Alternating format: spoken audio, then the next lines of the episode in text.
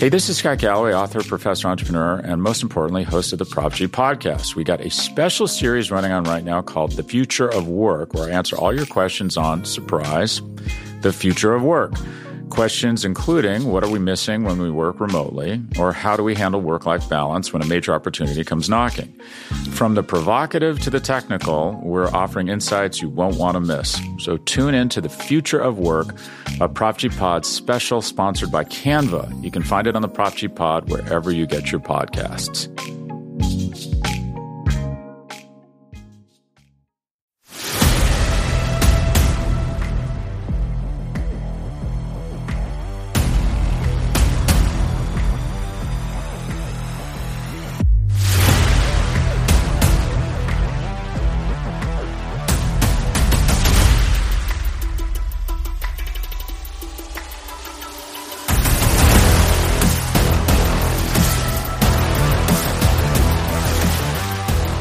To the Battery Power Podcast Network. Uh, my name is Chris Willis, and I'm again joined by my good friend Stephen Talbert. Stephen, how you doing tonight?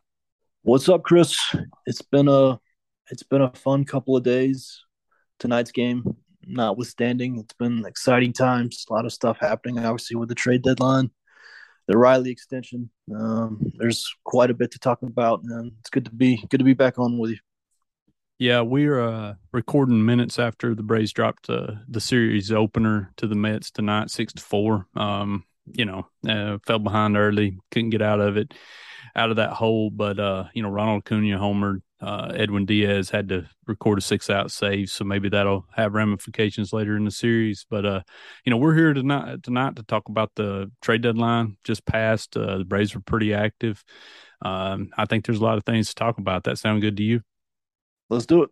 All right. Uh, I think the biggest thing, uh, the most surprising move actually was uh, it came at the very last minute. Uh, Raisel uh, uh, Iglesias from the Angels, Braves acquired him for Jesse Chavez and Tucker Davidson. Man, this this was a it was an interesting uh, thing. We're sitting in the press conference waiting to announce the Austin Riley extension, and Alex is actually out in the hall on on the phone, and um, a lot of uh, a lot of uh, Riley's teammates were in the back row, including Jesse Chavez, and and they actually came in, tapped him on the shoulder, and took him out as this trade was being uh, completed. So uh, it's pretty come out of nowhere. Uh, I thought, you know, I think we thought that they might be looking for a power right-handed arm uh, you know, to, to slot in there. But I think Iglesias surprised some people. Uh, the he's got a 4.04 ERA. It's a little ugly. The FIP's good, uh, 32.9% strikeout percentage. Uh, I think the big thing with uh, Iglesias is though he's under contract through 2025 and so he's going to be paid 16 million per season uh, for the next three years after this one. What'd you What'd you think about the uh, addition of Iglesias? Yeah, that was I mean, obviously because of what happened last year with getting Soler and I think Richard Rodriguez right at the buzzer last year at the deadline.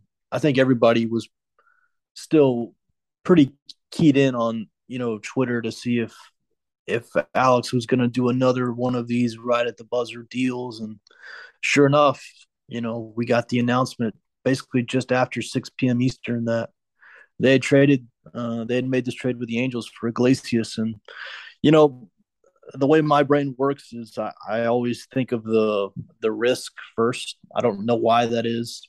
Uh, it's not necessarily something I recommend, but so the first thing I thought of was you know how much money he's owed. Um, you know, I'm not a huge fan of paying relievers big money over a lot of years. You know, I didn't really like the Will Smith contract when it happened. You know, and I know in our Slack group we were having a long conversation about, you know, the risk reward of of doing this kind of deal. Um, but the bottom line is for this year is he helps the bullpen, and you know, we saw last year if you can hit home runs and if you can pitch out of the bullpen, you can dominate in October and that's the formula they used last year. And I think with Kirby Yates coming back and and they saw an opportunity to get Iglesias, and they saw an opportunity to get him for not very much if they just took the whole contract. Then I think that's probably was probably part of Alex's calculus was, you know, the the playoffs are all about bullpen, and you know, even if the Braves don't win the division and the Mets are a really good team, they're a tough team. I don't know if the Braves are going to win the division, but even if they don't, they're they're almost certainly going to be in the playoffs. I mean, they've they've got a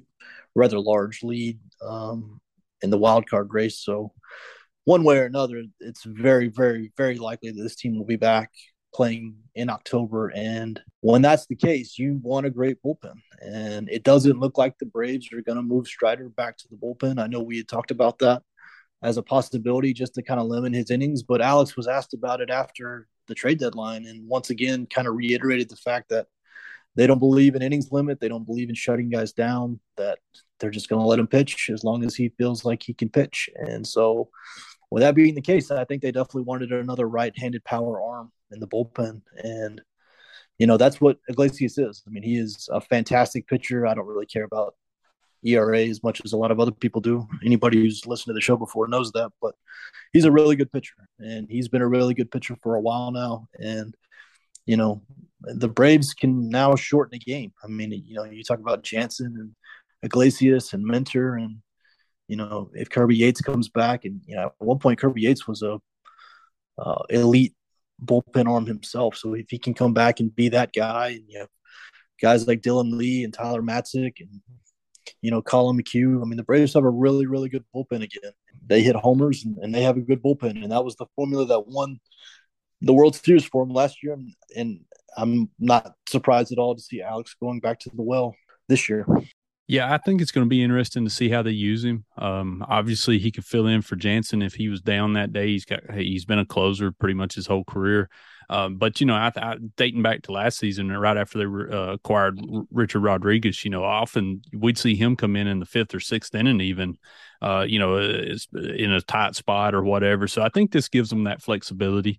Iglesias said he was willing to do whatever they needed him to do, and that and that's exactly what they, you know, I know what that's exactly what the Braves were hoping for. So. Um, I think it's going to be interesting to see how he's used. Uh, he, you know, if if Jansen's on a one year deal, Iglesias could slide into that closer spot next year if Jansen doesn't return. I wouldn't completely uh, rule out a return for Jansen if he wants to come back, uh, because I think uh, you know I don't. I'm not a big fan of paying relievers either. But if payroll's going up, um, you basically got a Iglesias for nothing except money. You know, it, it costs uh, it costs money. So, uh, you know, the Braves have shown they've been willing to pay for a, a, bullpen in the past. So I think this is just more of that. And um, you know, it'll be interesting to see how it plays out. But like I said, on paper, man, it, it gives them a lot of flexibility, uh, for especially in the back half of that bullpen. Um, I wanted to talk to you a little bit, ask you something about, uh, you know, AJ Minter's had a few hiccups here lately 15 hits, seven runs, and, and nine and a third innings in July. Um, but he's he's carrying a 3.33 FIP and a 3.37 xFIP. I think the thing that jumped out at me was he's second in the majors uh, now in appearances at 47. I wonder if he's if he's uh, wearing down a little bit or if this is just a blip on the radar. But have you seen anything from Minter that um, kind of makes you it concerns you or anything?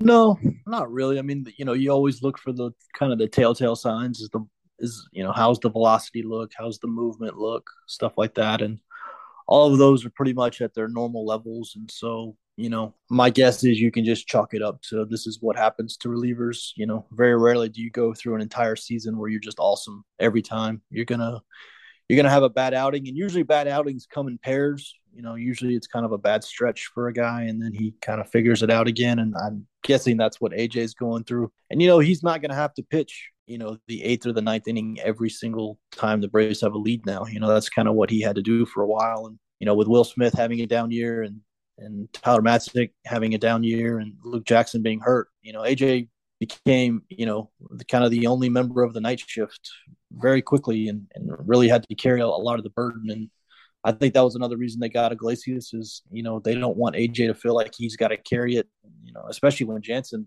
had the heart stuff going on and was on the IL. You know, it was a lot of AJ Minter, and so you know they wanted to get some more depth. And I'm not worried about AJ. You know, this happens over 162 games. You're not going to be awesome all the time. Like you said, the peripherals are still good over the stretch. The velocity is still good.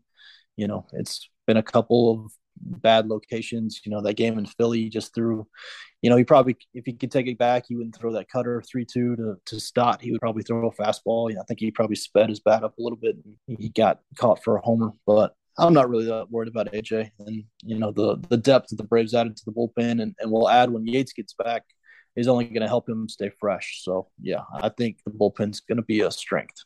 Yeah, that's. I think that's an important, uh, a good point too, and I, and uh, the added depth there is just going to help him. Uh, I do think he might be wore down just a little bit, just because they had to rely on him so much, yeah. you know, and they they won't want to, they don't want to burn him out before the postseason. So, uh, you know, getting getting Iglesias in there, and um, uh, I think that's really going to help him. And then, uh, of course, Kirby Yates uh, recently made a back to back appearance at Gwinnett, you know, in his rehab stint. So I don't know about you, but I think he's coming soon. Um, I don't know if they wait till they come back home or if they wait that long. Uh, you know, you and I talked a few a week or so ago about this. Uh, you know, uh, the bullpen's a it's an interesting situation. I wonder. I'm I'm thinking who is the who's going to be the odd man out when Kirby Yates does come back. Yeah, that's the big question right now. You know, we all kind of thought it would be Will Smith. You know, everybody's kind of assumed that he would catch maybe an IL stint or maybe even get DFA'd, but you know, Alex obviously preempted that by trading him away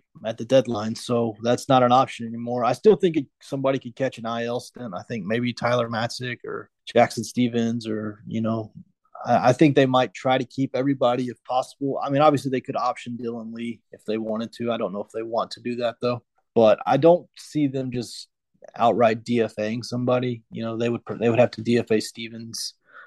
I, I don't Alex is always kind of the keep as many options as open as possible guy, and if he can, if if somebody's got a little nagging injury that he can kind of turn into a you know a 15 day IL trip, and then you know when that 15 days is up, maybe try to do another one somewhere else to just try to rotate these guys out. I think that's what they'll try to do.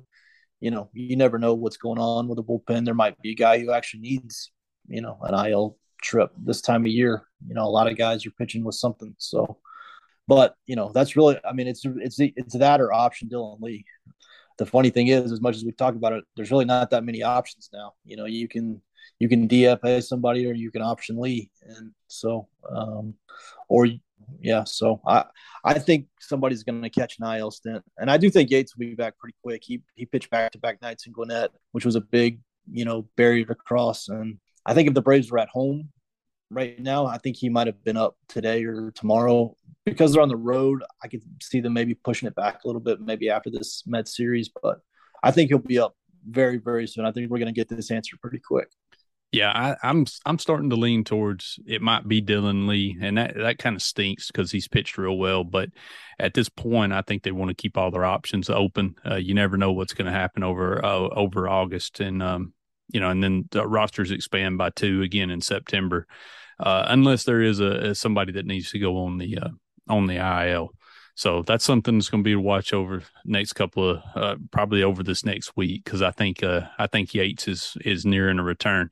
You know, you mentioned Will Smith. Um, uh, the Braves were able to trade him for for to Houston for Jake Odorizzi. I'll be honest with you, I was blown away by this trade when I saw that there wasn't a prospect involved or anything in there, just for the simple fact that uh, there's a there was a good chance that Will Smith might have been dropped from the roster by the end of the week, um, you know, or when whenever Yates came back. I don't think uh, I don't think Odorizzi might have had the greatest uh, situation in Houston. I think there was some friction there you know, and Will Smith, obviously, we we've discussed his his troubles before. But what did you uh, what did you think about the acquisition of of Odorizzi? Uh, it, the timing's pretty it's pretty good. We knew they kind of needed a another arm just because of the double header, a couple of double headers that they've got coming up. That trade when it came across, that is, that was one of the wild. That was one of the weirdest trades I've seen in a long time. Honestly, I mean, when do you ever see a division leader like Houston trade away starting pitching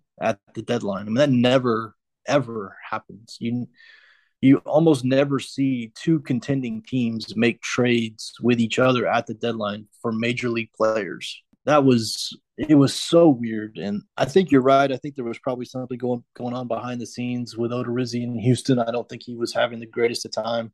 They did have a ton of depth. You know, they had they were about to get McCullers back, so they were going to have like seven, seven or eight starting pitchers, and I think they wanted to add some left-handed bullpen depth to their bullpen. But I mean, let's be honest: is is is Will Smith really bullpen depth at this point? I mean, I, And if you did want to trade away a starter, I have a hard time believing there wasn't a, another contender that maybe had a better left-hander in their bullpen that they would have made that trade with. I, it was a very weird trade. Like I, it almost would have made more sense to me if it had been like Mats Matzek, you know, if they were kind of like betting on Tyler Matzek kind of bouncing back in Houston, you know, saying, you know, we'll give you a starter and and the Braves kind of using Max's value from last year to, to, to gain a starter. That would have almost made more sense to me. But Will Smith, that was wild. I did not see that coming. I, I'm I'm I'm glad Alex took advantage. If there was friction in you know in Houston's locker room, you know, I think they got the better end of the trade. I don't, you know, Odorizzi's having a pretty normal year for him, which is solid. He's not anything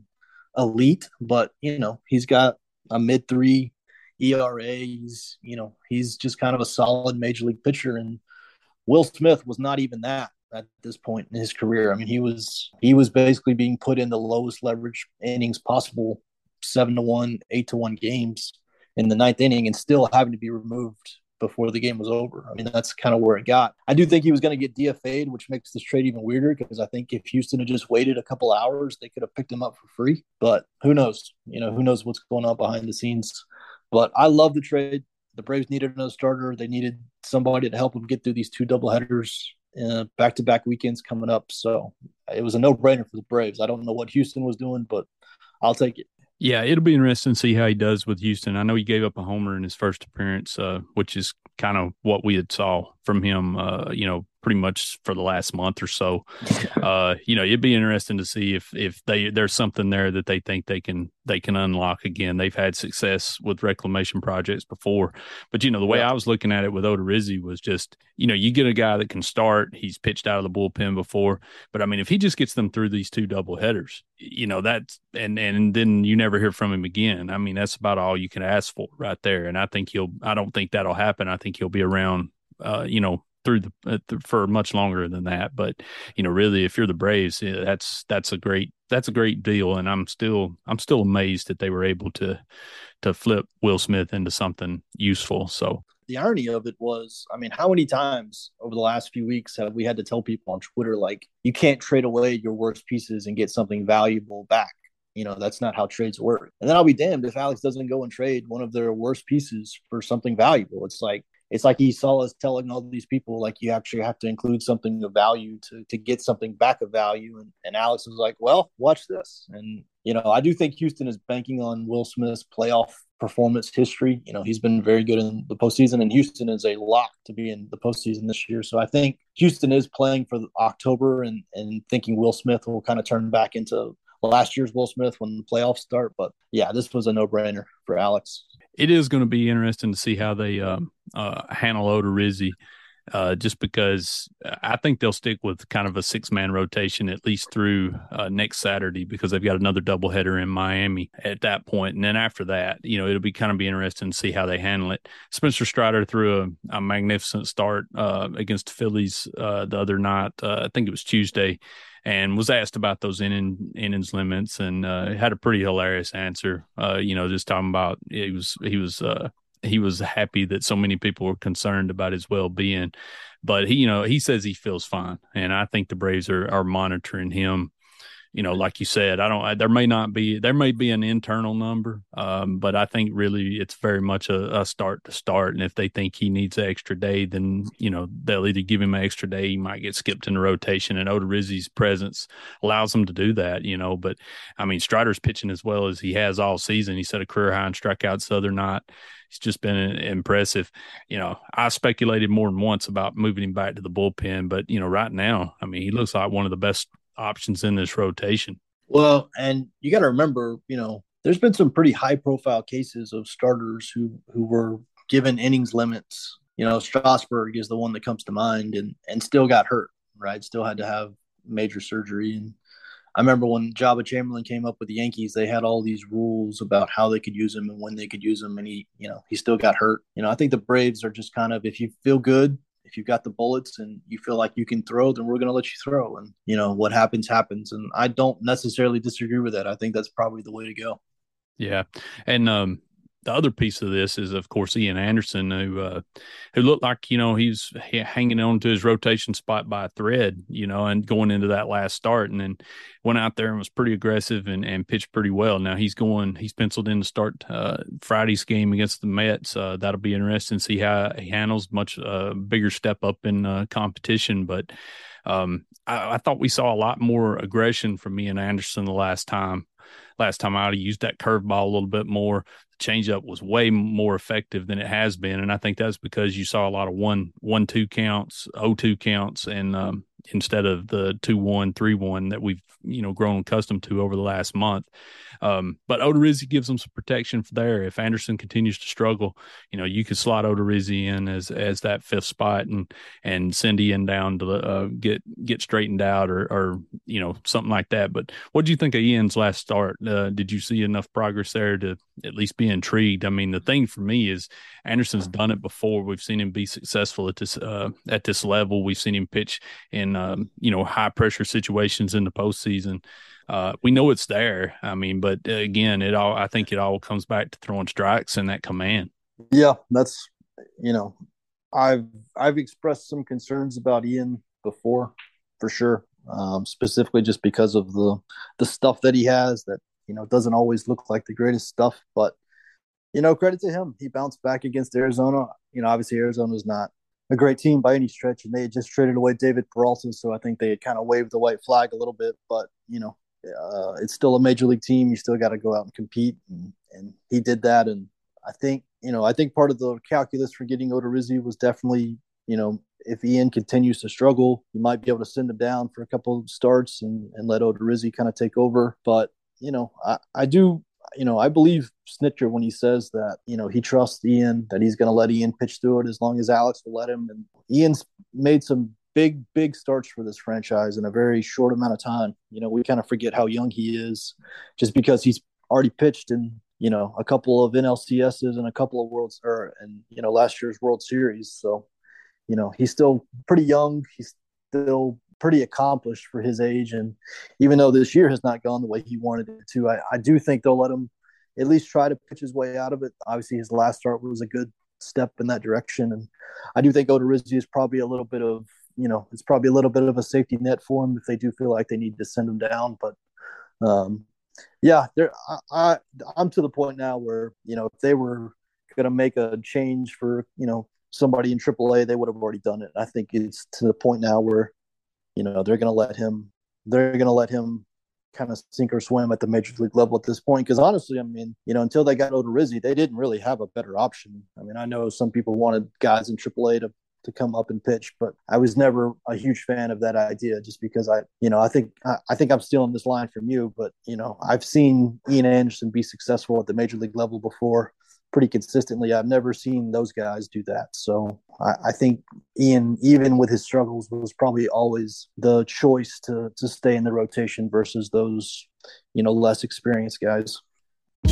Hey, this is Scott Galloway, author, professor, entrepreneur, and most importantly, host of the Prop G podcast. We got a special series running on right now called The Future of Work, where I answer all your questions on surprise, the future of work. Questions including what are we missing when we work remotely, or how do we handle work life balance when a major opportunity comes knocking? From the provocative to the technical, we're offering insights you won't want to miss. So tune in to the future of work, a Prop G Pod special sponsored by Canva. You can find it on the Prop G Pod wherever you get your podcasts.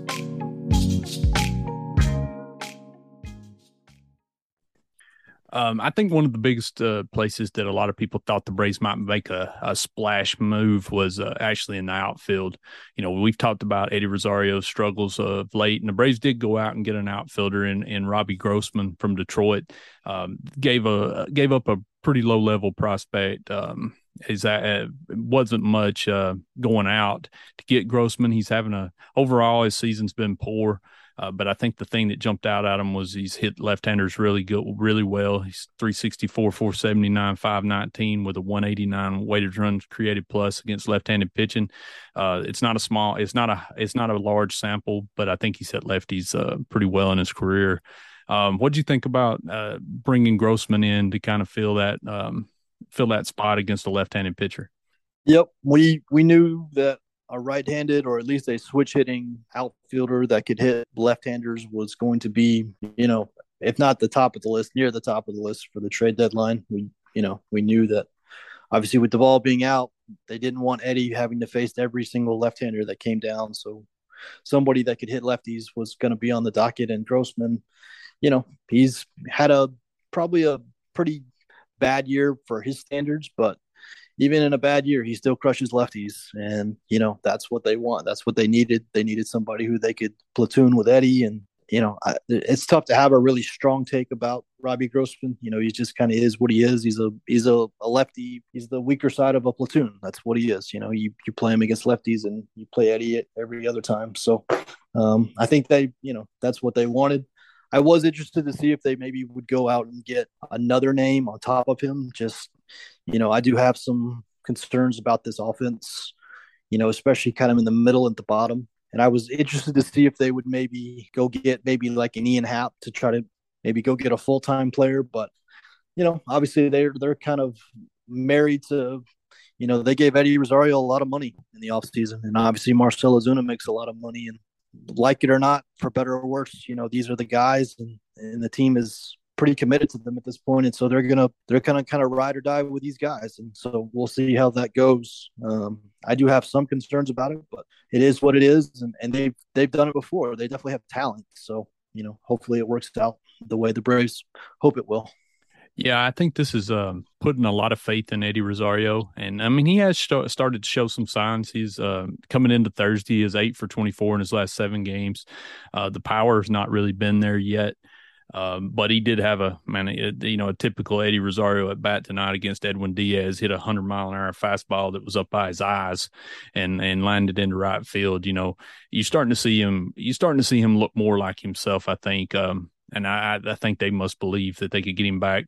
I thought Ian Happ might have been a, a target. I think he would have fit in well and was controllable beyond this season. Uh, but you know he didn't even move. The Cubs didn't uh, chose to hang on to him. Uh, you know the rumor was that the price tag was really high. So you know this was the area that I thought they might kind of kind of might uh, make a splash move here. But uh, you know getting Grossman, I don't think it's the worst thing. In fact, he came up Wednesday batting left-handed against the righty and doubled off the wall. You know I think we're going to see. I think you know the situation in Detroit was tough. Um, obviously, they were a disappointing club. I think they come in with some high hopes, and I think we may see a different Grossman down the stretch. But at least you know he gives them an option, another corner outfield option. He can play either corner, uh, adds gives them some depth, and then as a switch hitter, you know you can pretty much put him in there whenever you want. Although you you definitely want to play him against the lefties as much as you can. Um, Braves made another move, well, bringing back Adrianza. Um, I think this one surprised us a little bit.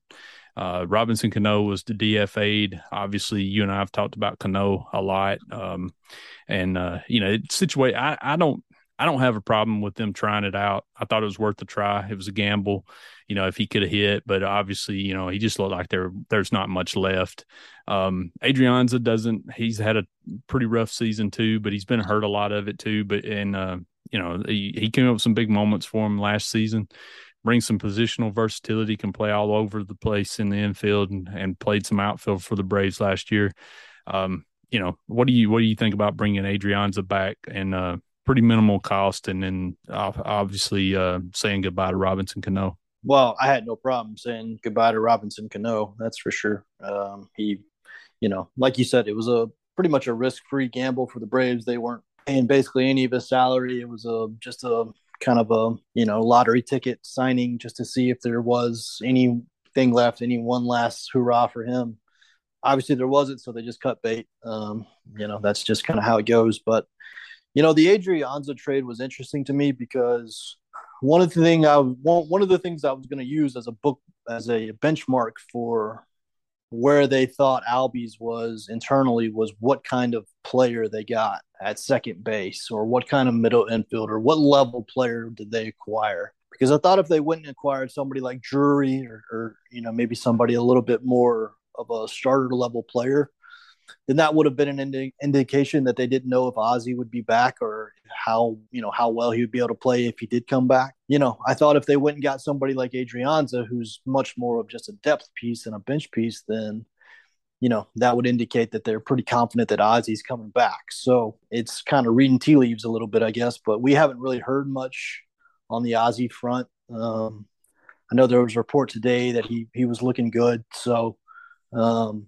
you know, I think when I when I saw that trade, the first thing that popped in my mind is okay, they're confident that Ozzy's going to be back because I don't think, you know, I don't think Alex's main plan is to have Orlando Arcia play, you know, all the way through October. I think if that was a reality, then they would have, you know, added somebody maybe a little bit more skilled than Adrianza. Um, but so that was my main takeaway from that trade was, you know, they they're apparently pretty confident that Ozzie's going to be back, and if that's the case, then that's probably the way to go. You know, you don't really want to pour a ton of resources into that position if you if you think Ozzie's going to be back relatively soon, especially if you don't have a ton of resources, especially in terms of prospects to to move anyways. So, you know, when I saw that trade, that was the first thing that came to my mind that Ozzie's probably going to be back pretty soon.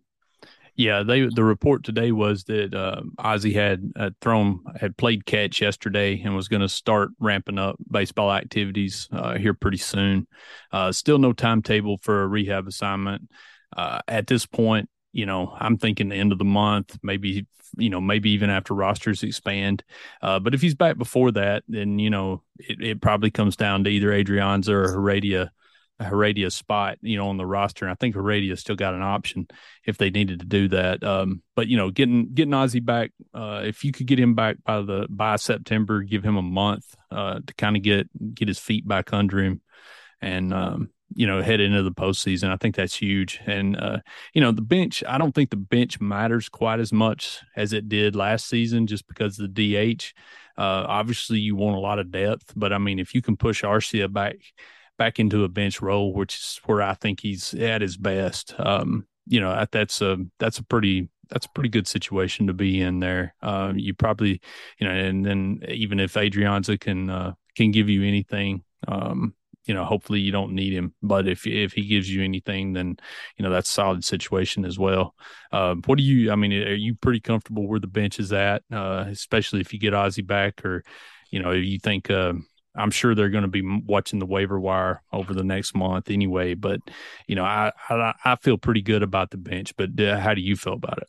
Yeah, I mean, like you said, with the DH, the bench is a lot less important than it used to be. It's kind of weird for if you obviously if you're a Braves fan, then you grew up watching the National League, and you know the bench was a very very important part of your team, and now it's really not.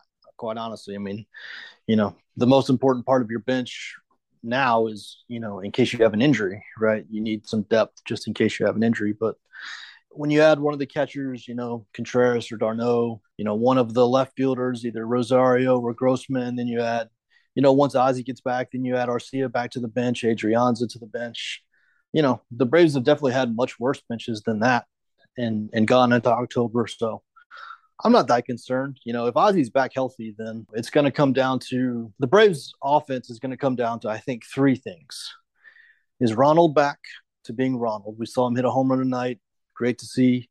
He barreled a couple of fly balls, which was even better to see. Honestly, I didn't really care about the results, but watching him barrel two balls in the air because he's put everything on the ground in the last month that was huge to see. So is, is Ronald going to come back? That's the biggest question. Is he going to look like himself? The last two months of the season plus October. The second question is Ozuna. Is Ozuna going to be the guy that he was in 2020, or is he going to continue to be the guy that he's been since then? And whichever one of those guys shows up is going to determine a lot with the Braves offense. And then left field, right? What do you get out of Rosario? What do you get out of Grossman? Those are three pretty big offensive spots for the Braves. That's right field, left field, and DH. So, you know, those three spots are going to tell us a lot about where the Braves go from here. If this, you know, could be another magical run for them, or if it's going to be kind of a one and done in the postseason. But they know they need those three spots to produce. Just to wrap things up here, uh, you know, trade deadline overall. I I think I tweeted out that you know I thought they did a pretty good job filling holes. I got some pushback, obviously. Uh, you know, they didn't bring in that big name player or um, you know make that splashy acquisition. But I think you know it's I think it's worth keeping in perspective that you know this was a much different situation than last year where they just had so many holes to fill. They were a sub 500 team at the trade deadline, and I mean they even admitted. I mean Brian Snitker talked about it the other day. You know most of the time when you go out and get four guys like that, it doesn't just click the way it did last year for Atlanta. You know I mean those uh, you couldn't have asked for any more out of uh, Joc Pederson and Jorge Soler and Rosario and Adam Duvall. Um, you know, they did everything. You know, the only only one of that uh, group, the trade deadline acquisitions that didn't really work out was Richard Rodriguez, and you know he threw some pretty big innings early. Uh, you know, before you really fell off at the end of the season. So, you know, I thought the Braves fell, filled holes. I think one of the more uh, uh, things that surprised me was they still didn't part with any of their what I would consider top level prospects. You know, when you and I last podcasted, I thought Kyle Muller, there was a good chance Kyle Muller would be on the move. I thought there was a chance Vaughn Grissom might be on the move. You know, they were able to fill holes again this year and didn't didn't really give up anybody. You know, Tucker Davidson was about the, you know, the he had he's got some um, you know, big league experience, pitched some uh, has had some success, but I think he was probably the, you know, the best player that they gave up. Jesse Chavez, you know, he's a veteran, 39 year old veteran. Um, the Braves have gotten more out of him than anybody else has, um, it seems. So, you know, to me, I thought it was a su- successful um, trade deadline. You know, time will tell. Uh, were you surprised they didn't have to part with any of their, um, you know, top line guys?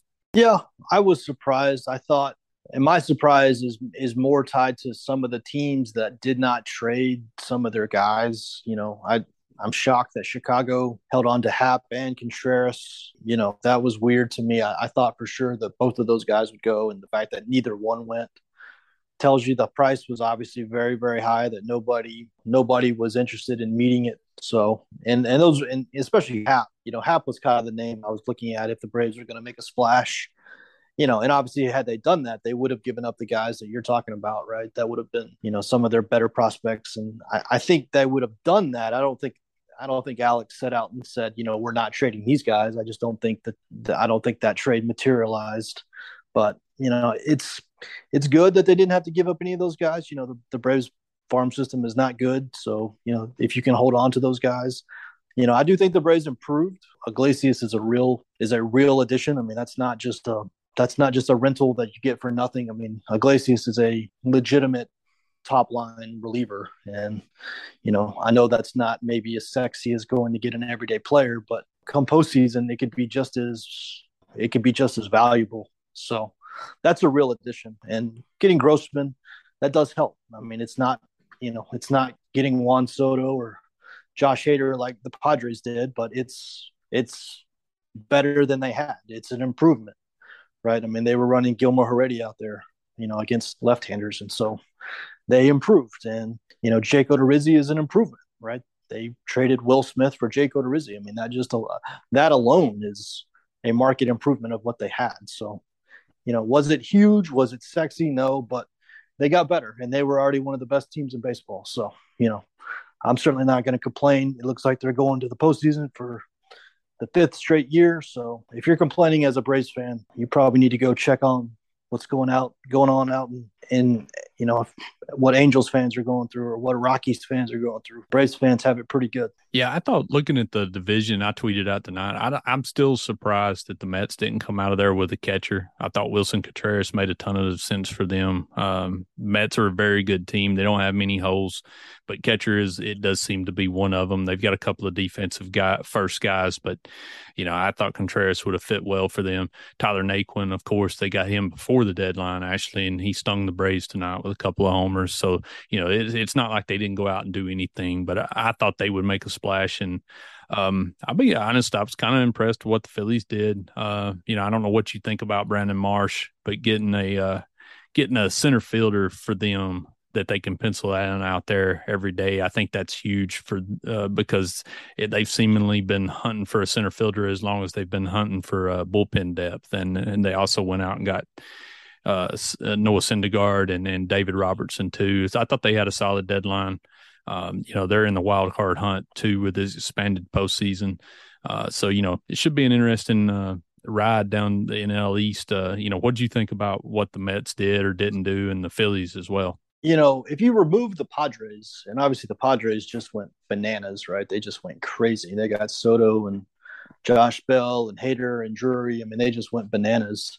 But outside of them, you know, nobody really went crazy in the National League. And I think one of the reasons for that is that, you know, there's six playoff spots right now, and there's basically only seven teams competing for those six spots. So, you know, a lot of the teams didn't really see the benefit in going crazy when, you know, a lot of these teams have pretty much already locked up playoff spots. And I think the Braves and the Mets and, you know, the Phillies probably had the biggest incentive to go out and do something crazy because they're the ones that are you know, chasing the Cardinals, chasing the Padres, and, and, and, you know, that's kind of for that last spot. But other than that, you know, there's really not a ton of there's really not a ton of threats. If you're, you know, one of the the better National League teams this year, you know, you're you're almost certainly going to be in the playoffs. So you know, we really didn't see anybody other than the Padres go crazy. And, you know, that's AJ Preller, right? He, you know, if he gets a chance to go crazy, he does it. So I really wouldn't judge it. You know, you can't really judge everybody based on what the Padres did. And I think everybody got better. And that's really kind of the, the important thing, especially when you've already got really good teams. You know, the Mets are a good team. I think they're, I think they're a really good team. Actually, their pitching is fantastic. Um, the Phillies, you know, without Bryce Harper is still going to be tough. But I think he comes back at the end of August, so you know he's not out for the season or anything. But you know, their their Phillies are a good team too. They've got good pitching. They added Syndergaard. You know, I like that move. Um, so there really wasn't a huge incentive to go crazy, you know, unless your name was AJ Preller, and then that was, you know, that was kind of the only one. So yeah, I agree. I think if you, you know, if obviously if you got the chance to get Soto, you know, eh, that's that's uh, it's exciting. And when you're in the same division as the Dodgers, I think you got to be bold, and that's exactly what the Padres did. Yep. So it'll be interesting to see how it plays out. Um, well, I think that's a good stopping point here. Um, you know, it's it's going to be interesting. Braves got a big. There's still four games left in this series. They dropped the first one. They're four and a half out. Uh, but you know, we've seen them we've we've seen them counted out many times, a couple of times already this season, and uh, you know they're still right there. So I think the important thing to remember is, uh, you know, it's still still a long way to go. Trade deadline's over, but you know we basically still got two months of baseball uh, remaining. A lot of things can happen, a lot of things can change, as uh, as the Braves showed last season. So, um, you know, you got any uh, final thoughts before we get out of here? No, I would like to see the starters, the starting pitching, you know, show up a little bit more against the Mets. I think we've, you know, I tweeted this out, but the Mets pitching is just so, so good. You're not going to score a ton of runs off them. You really have to kind of match their pitching with your pitching. And I think the Braves are, I think the starters have had a couple of rough outings now in a row against the Mets. So I'd love to see the starters kind of come the rest of the series and show up and, and give the offense a chance. And, you know, a lot of times against the Mets, you know, you got to win a a three to one, four to two type of game. You know, if you give up six, seven runs, it's going to be hard to win those games, especially because they got Diaz at the back end. He's just so ridiculously good. So I'd love to see the Braves starting pitching kind of come out and and really set the tone against. You know, I, I think the I think the Mets' biggest weakness is probably their lineup, and it's a good lineup. Don't get me wrong, but it's it's not as good as their pitching. So that's you know what I want to see over the next four days as the Braves starters come out and and win that matchup. Yeah, that Sunday matchup, uh, potential matchup. I don't know if the Mets have made it official about Degrom yet, but Spencer Strider versus uh, Jacob Degrom. I mean, that's you know, if you if you're only going to watch one game this week, that's the one to that's the one to tune in for because uh, there's going to be some there's going to be some serious fastballs thrown in that game. So, hope you like strikeouts. Yeah, if you like strikeouts, that's going to be the game for you. So, all right, buddy, uh, we're going to get out of here. Uh, as always, you know, please uh, give us a, a, rating and review. Uh, we got a ton of content coming out. We were all over the trade deadline again, the draft, and it's been a busy few weeks. But now we're settling in for, I guess, what you would consider the dog days of uh, the MLB season. But uh, you know, the postseason will be here before you know it, and it's going to be an interesting race in the NL East right down to the end. So uh, you know, subscribe to Battery Power Podcast, and um, and we'll see you again next week. Hey, this is Scott Galloway, author, professor, entrepreneur, and most importantly, host of the Prop G podcast. We got a special series running on right now called The Future of Work, where I answer all your questions on surprise the future of work. Questions including what are we missing when we work remotely, or how do we handle work life balance when a major opportunity comes knocking? From the provocative to the technical, we're offering insights you won't want to miss. So tune in to the future of work, a Prop G Pod special sponsored by Canva. You can find it on the Prop G Pod wherever you get your podcasts.